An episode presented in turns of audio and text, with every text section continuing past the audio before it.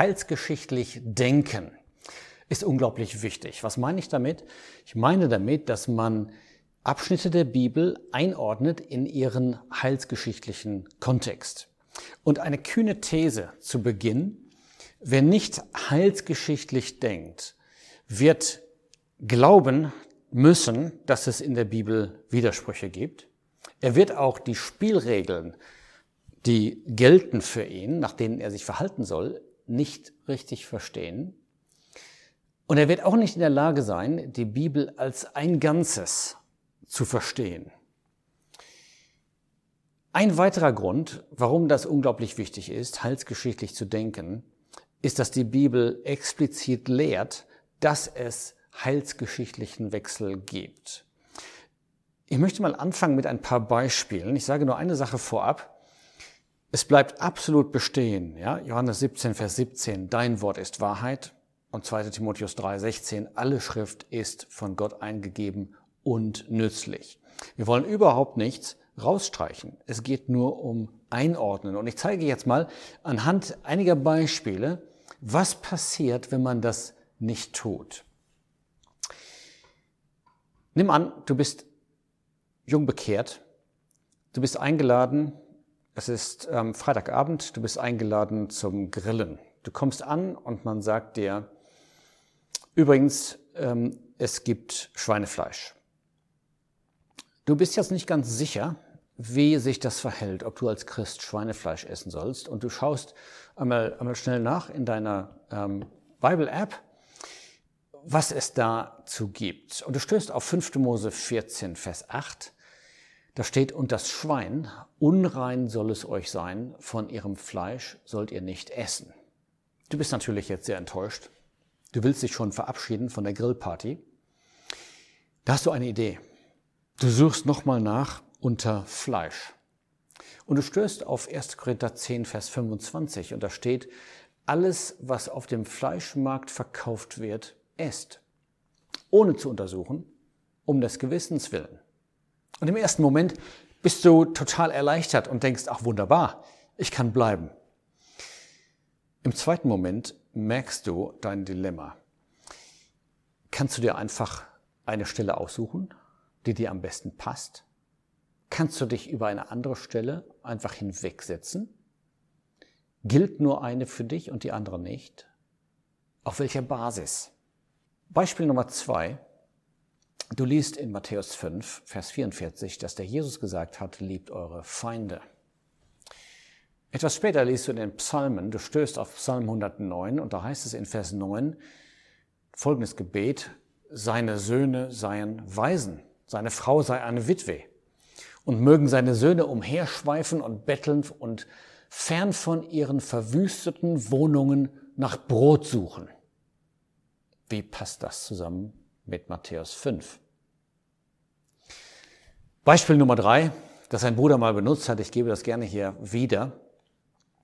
Du kommst an eine Kreuzung, du hast einen Verkehrsunfall, erheblicher Sachschaden, aber sonst alle in Ordnung.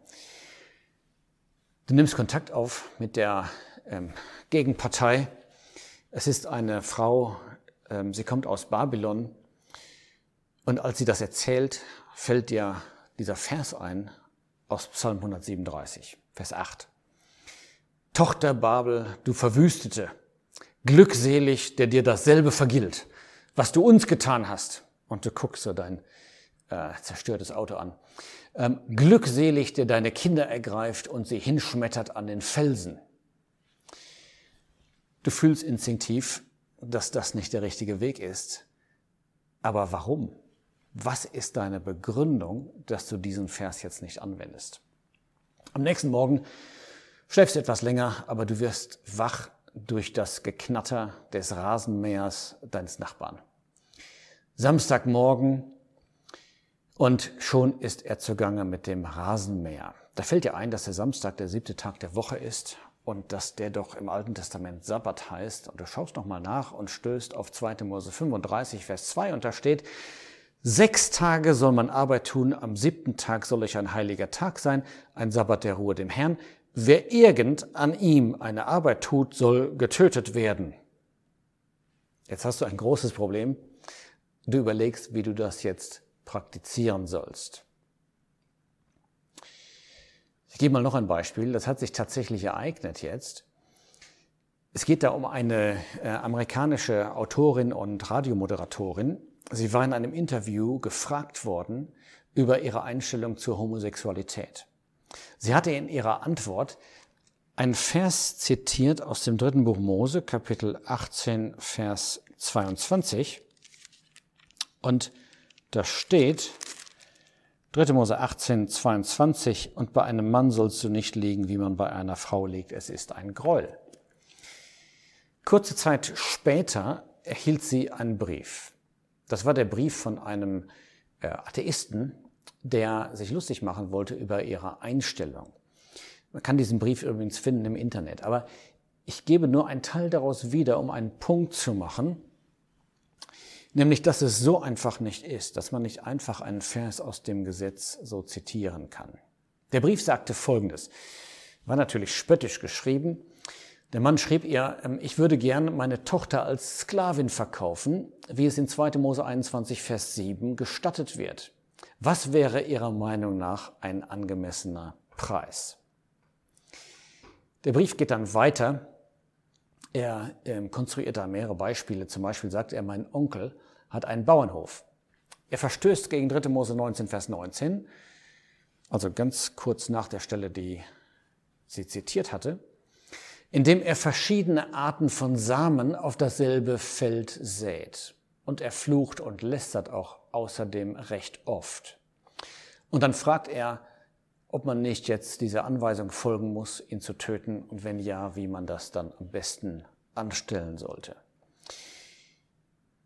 Natürlich war das humoristisch und ähm, als Angriff gemeint, um das ins Lächerliche zu ziehen, aber dieser Angreifer hatte doch einen Punkt, nämlich wie gehen wir mit dem Wort Gottes um? Wie gehen wir um mit Aussagen, die offensichtlich nicht dazu gedacht sind, dass wir sie heute eins zu eins umsetzen? Es gibt ja verschiedene Ansätze. Manche sagen, ja, das muss man vergeistlichen. Andere sagen, man muss selektieren. Ähm, ja, aber auf welcher Basis? Und dann gibt es einen dritten Ansatz. Und das ist der heilsgeschichtliche Ansatz. Und der sagt, nein, man muss jeden Vers als bare Münze nehmen, aber in seinem heilsgeschichtlichen Kontext ähm, annehmen und verstehen. Und das meine ich mit heilsgeschichtlich denken. Heilsgeschichtlich denken bedeutet, dass wir verstehen, es hat verschiedene Epochen gegeben. Und Gott hat in verschiedenen Epochen oder Zeitaltern verschiedene Regeln gegeben. Und er hat das gute Recht dazu, er ist souverän und wir werden sehen, er hatte auch einen guten Grund, das so zu tun. Fazit also, ohne heilsgeschichtliche Epochen verwickeln wir uns unweigerlich in Widersprüche. Aber wenn man sie beachtet, dann kann man die Bibel tatsächlich als ein Ganzes verstehen. Die Frage stellt sich natürlich jetzt, kann man das in der Bibel finden, lehrt die Bibel ausdrücklich, dass es verschiedene Epochen gibt, dass es heilsgeschichtlichen Wechsel gibt. Und die Antwort ist ja, aber die Zeit ist jetzt rum. Darüber sprechen wir in einem separaten Video. Vielen Dank, bis dahin.